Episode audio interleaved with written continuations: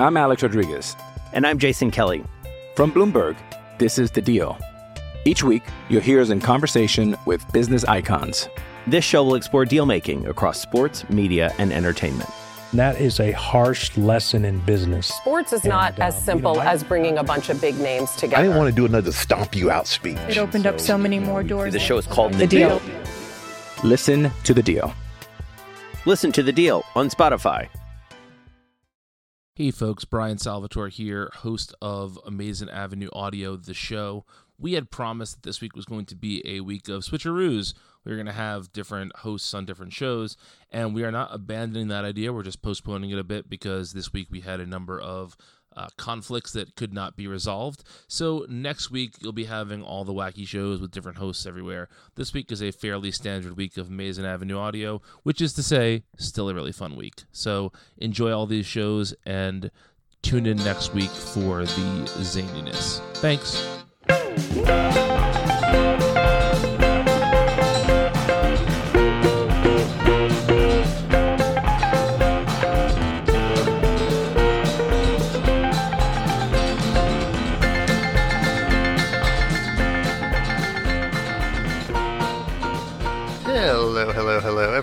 And welcome one more time to Unformidable, where we take a look at some of the less heralded Mets in our beloved franchises' quirky, ever adventurous history, as every player who dons the orange and blue is, in their own way, unformidable to all of us Met fans.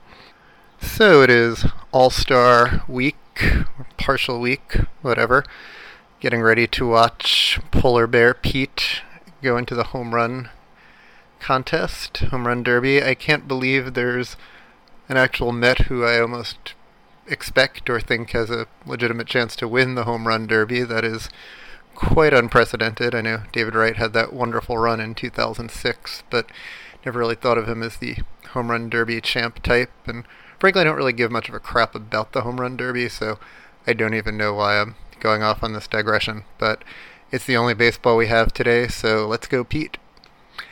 Now, maybe you'd think that All Star and less heralded, as is the raison d'etre of this podcast, are essentially oxymorons. But lest we forget, every team is required to have an All Star representative each year. And these are the oft flailing, often, too often, no star New York Mets. Yeah, I was going through the Mets' uh, history of All Star selections, and you know, some years, uh, even if the player was less than a clear-cut All Star, the name is incredibly familiar. I thought probably too familiar for a podcast such as this. Uh, for a recent example, it, Daniel Murphy was the Mets' lone All Star in 2014. It's you know he, he had a good year, but probably wouldn't have made it that year. I don't think if the Mets didn't need to have a representative. And if you look at basically every pre-Seaver season from 62 to 66, uh, Ron Hunt aside, apologies to Ron Hunt, who you know is a deserving All-Star in 64 and 66. Mm, you have uh, Richie Ashburn in 1962, Duke Snider in 1963, Ed Kranepool in 1965. Lovely player, fine players. Well, particularly the first two uh, had n- numerous legitimate All Star berths, but probably didn't deserve it in 62 or 63. Uh, certainly Ed Kranepool. All felt like kind of token uh, representatives, but again, players who are well known in baseball history, or perhaps in Ed Kranepool's case, more so in Mets history. But looking at the 1977 to 1983 years, often considered one of the darkest periods in Mets history. Boy, that's saying something, isn't it?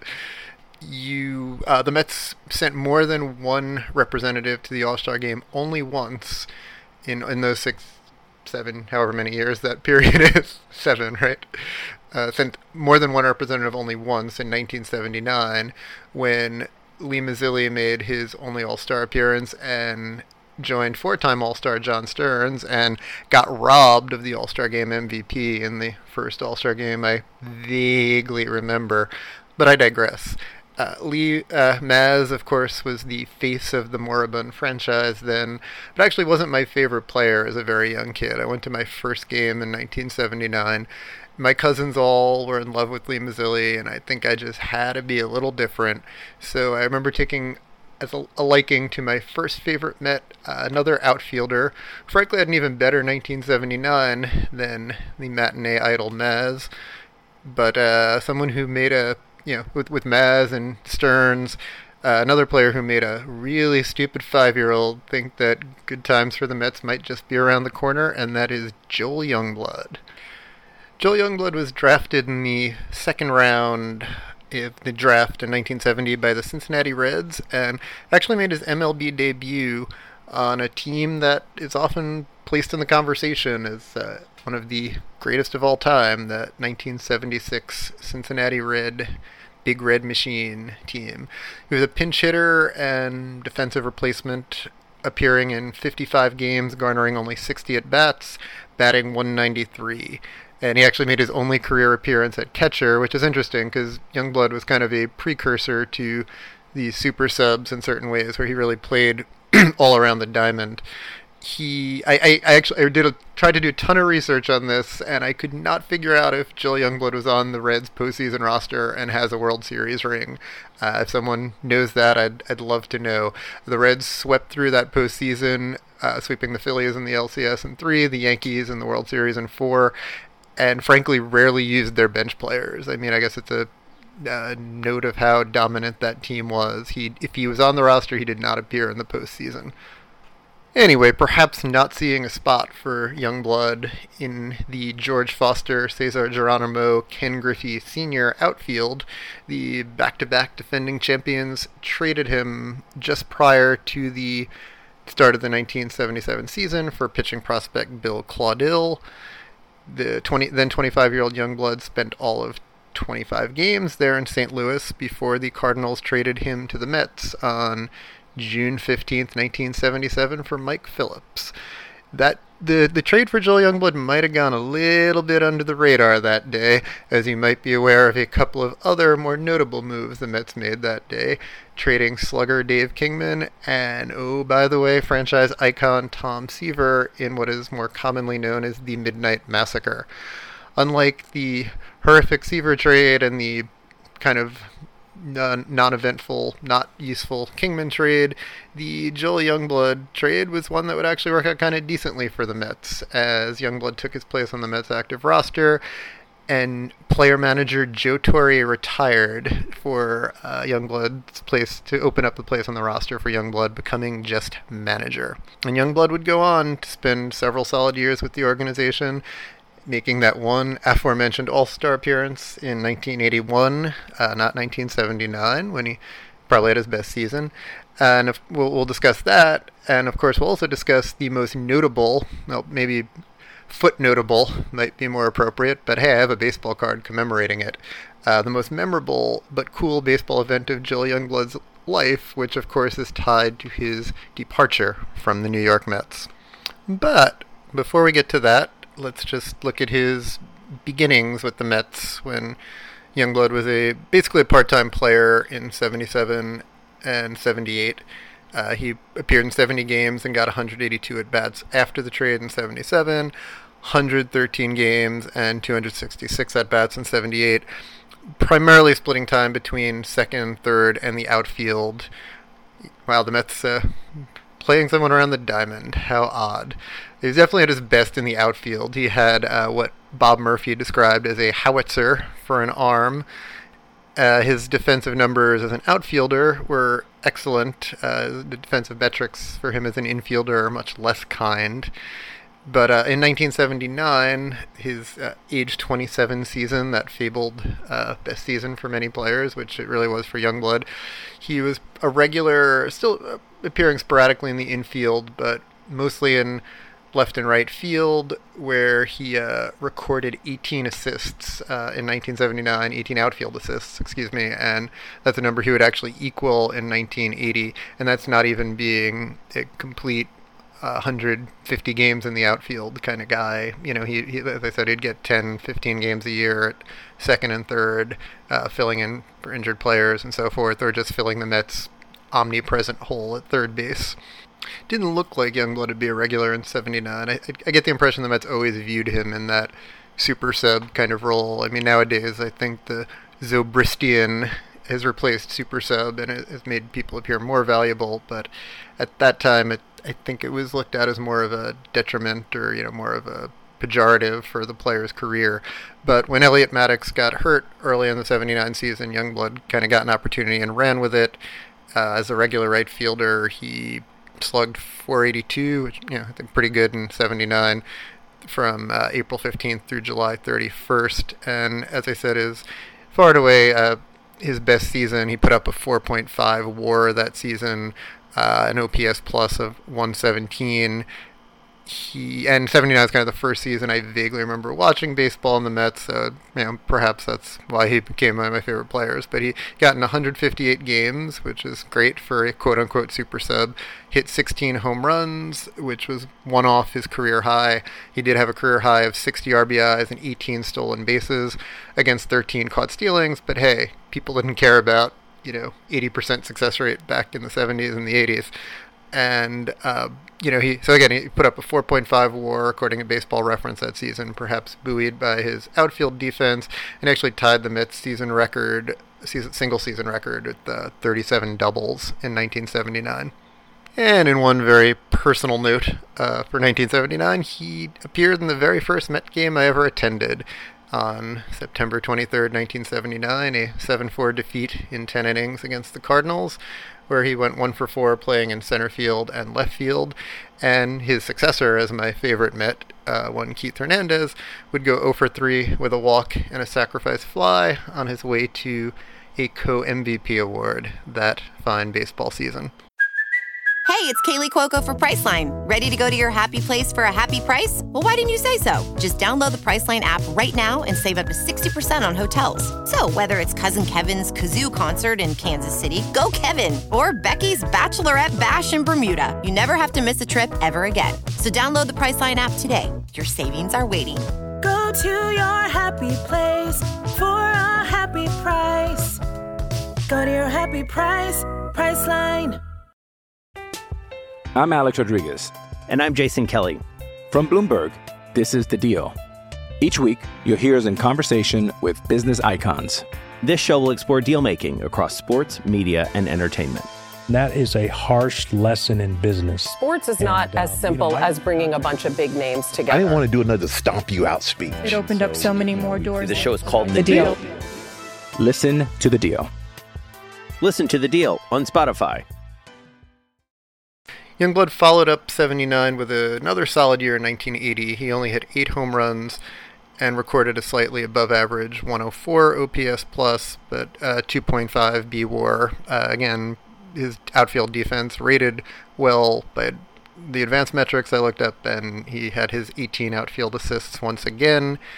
But he did still move around some, and in 1981, before the season, he informed still manager Torre that he would like to play strictly in the outfield, that he was tired of the quote unquote super sub label and yearned for something more. And Joel Youngblood would, in fact, be an all star, the Mets' only all star, in 1981. Never, a you know, hu- huge batting average guy. Uh, Youngblood was actually leading the league in batting, uh, I think at 350 on in 1981 before injuring his left knee sliding into third base on June 6th in Houston in the Astrodome. Youngblood was expected to miss 2 to 3 weeks, but he wouldn't play again until August 9th because no one would play again until between June 12th and August 9th thanks to a massive baseball work stoppage. So the 81 season resumed on August 9th with the All-Star game and Youngblood then healthy and leading the league in hitting at the time was the Mets' sole All-Star representative, and it was his only All-Star appearance in his career. In the second inning, he pinch hit for Fernando Valenzuela in the bottom of the second and fouled out uh, against AL All-Star starter and undeserving Hall of Famer Jack Morris in an All-Star game in which future Met Gary Carter would be named the MVP with two home runs. Youngblood appeared in only five more games before re-injuring his knee on August 14th and would wind up missing the remainder of the season. Uh, he, he so he finished that season with a 350 average and actually his you know best slash line uh, 398 on base percentage 531 slugging 929 uh, OPS 165 OPS plus Uh, you know, incredible numbers for a career 265 hitter, and he had he had enough plate appearances, he would have led the league in batting. Uh, Bill Madlock led the NL that year with a 341 batting average. And that would lead us to 1982, which would be Joe Youngblood's last season with the Mets. Uh, the Mets acquired George Foster in 82, and a young center fielder named Mookie Wilson was developing nicely. So there didn't seem to be room for Youngblood to become the regular outfielder that he aspired to be. Uh, the Mets actually started 82 pretty well for a, for well at least for, or by early 80s Mets standards they uh, at the June 15th uh, standard trade deadline, they were only five and a half games behind the Cardinals. But by early August, the Mets had fallen to fifth place, 13 and a half games off the pace, and they found themselves in Chicago at Wrigley Field in early August in what would be Joe Youngblood's last day as a Met and the day he would make baseball history. August 4th, 1982. Craig Swan slated to take the hill for the Mets against future Hall of Famer Ferguson Jenkins. Trade rumors were swirling about Joel Youngblood. Frank Cashen said we had hoped to make the deal by game time, but there was a phone circuit problem. We couldn't complete it. Manager George Bamberger, oh God, I hated him. Asked me what to do with Youngblood. I told him to go ahead and start him. We'd take a chance on his getting hurt. Ah, some things never change in this organization. Fascinating.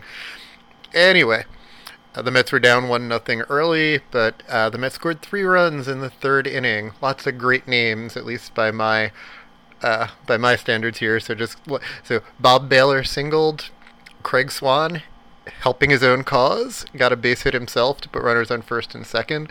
Leadoff hitter Wally Backman followed with a double. Put uh, RBI double. Craig Swan was on third. Back, uh, Backman on second. John Stearns walked uh, loading the bases, bringing up Joel Youngblood, who came through with a single to plate two runs, give the Mets a 3 1 lead in a game they would win. Uh, Youngblood played the field in the bottom of the third, but when he came in after that inning, he found out that he had been traded to the Montreal Expos in mid game. In the bottom of the fourth inning, Mookie Wilson came out to replace Youngblood in center, and Joel Youngblood was packing up his stuff and getting a cab to go to the airport to go to Philadelphia and Veterans Stadium, where the Expos were slated to play the Phillies that night. Of course, the Mets were involved in the uh, classic Wrigley day game since there were no lights at that point in time. In fact, according to Youngblood, he even he made the plane reservation, went to the hotel, to pack, realized he left his glove in the Mets dugout, went back to the ballpark to get it, went to the airport, had dinner on the plane and took a cab to Veterans Stadium. He he wanted to rush there. He wanted to get to the Expos, who were kind of hanging on at the fringes of the pennant race behind the Phillies, who they were playing that night, and the Cardinals. When he got to Veterans Stadium, the game was already underway, and the efficient, apparently very efficient Montreal Expos had his new uniform waiting for him with his name stitched on the back the Expos manager, Jim Fanning, met Youngblood in the dugout and promptly sent him to right field in the sixth inning as a defensive replacement for Jerry White. Youngblood came up in the next inning and slapped a single in his only plate appearance against another future Hall of Famer, Steve Carlton, uh, giving Youngblood two hits for two different teams on the same calendar day, the first and only time that ever happened in baseball history. And there were so few Met accomplishments or half Met accomplishments in my early life between 79 and 1982. You bet I cherished the baseball card uh, celebrating that feat of Joel Youngblood's when it came out the following year. And of course, it's a nice little cherry on top of the Sunday that he got both of those hits against future Hall of Famers, although apparently not as surprising. In the latter case, uh, Youngblood was actually 27 for 82 with five home runs off his career in Steve Carlton. So, uh, so it was actually a favorable matchup for him against lefty. But with that abrupt and dramatic end to his Met career, Youngblood wrapped up his Met career as a 274 hitter, uh, 4, 333 on base percentage, 410 slugging, so 742 OPS, 108 OPS plus. He appeared in 610 games as a Met and had 1,897 at bats as a member of the New York Metropolitan. Youngblood wouldn't help the Expos much, hitting an even 200. Uh, he got 90 at bats and 18 hits, but he did get a hit in his first at bat as an Expo, and as noted, it was historic. Youngblood was a free agent after that 82 season, which was one of the reasons the Mets had him on the trade block. They uh, had given him a three year, uh, $300,000 contract in 1980, and they had no intention of re signing him. Go figure. Uh, he signed with the San Francisco Giants after the 82 season, where he spent the bulk of his career from 83 to 88. He had a couple of really good ye- offensive years for the Giants in 83 and 84. He hit a career high 17 homers in 83. However, the Giants used him primarily at second and third base, where he struggled mightily, which really brought down his advanced stats and metrics. So he he did pretty well for them offensively, but uh, he was definitely a much better outfielder than infielder, uh, according to the numbers. I actually ran into Joel Youngblood not long ago at all. He was at Citi Field signing autographs before a Friday game against the Tigers in May. Him and Doug Flynn be another great unformidable Met. And uh, he, he, actually, he, yeah, I, I, mentioned that he was like my favorite player as a kid, and I, you know, sad he left. And he, he claimed he thought of coming back in '83 as a free agent, but he thought he had a better chance at playing time with the Giants. I kind of found that hard to believe since the Mets were so bad. But I, I mean, he did struggle for playing time with the Mets, so I guess he didn't want to uh, go back into that scenario again. It's uh, but thus ended his career with the Mets. Uh, he spent 83 to 88 with the Giants, and he kind of came full circle, signing with the Cincinnati Reds in 1989 and finishing his career as he started it as a bench player for the Cincinnati Reds. Overall, according to Baseball Reference, uh, Youngblood recorded 10.6 career WAR, and 9.3 of that came with the Mets. So, you know, obviously had his best, most memorable years with the Mets. Uh, one of the players in his baseball reference similarity scores, who's noted a couple of times, is Gabe Kapler. And one other note, uh, well, Youngblood coach never managed in the majors as of yet.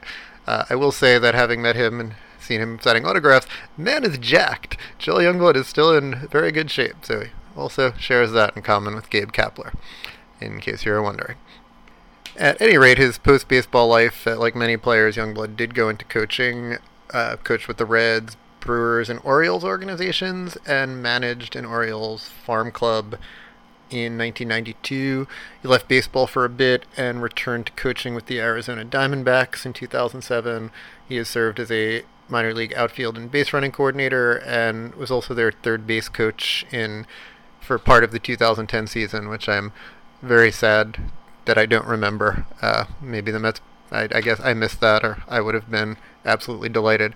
And obviously, he's still you know had his best years with the Mets, and he still seems to uh, appear at Met promotional events like he did in May when uh, I saw him there. But Joel Youngblood, uh, All Star in 1981, I, actually in Cleveland, if I remember. I believe uh, I believe it was in Cleveland Memorial Stadium or whatever that old so old place was called, where that I think that All Star game was uh, All Star in 81, baseball history by slapping a base hit for two different teams in one day in 1982, and an unformidable New York Met. Certainly for me, and uh, hopefully for all of us. Thank you so much for taking the time to listen to Unformidable. Uh, please go to AmazingAvenue.com for more Mets related content. Follow Amazing Avenue on Facebook, Twitter, and Instagram.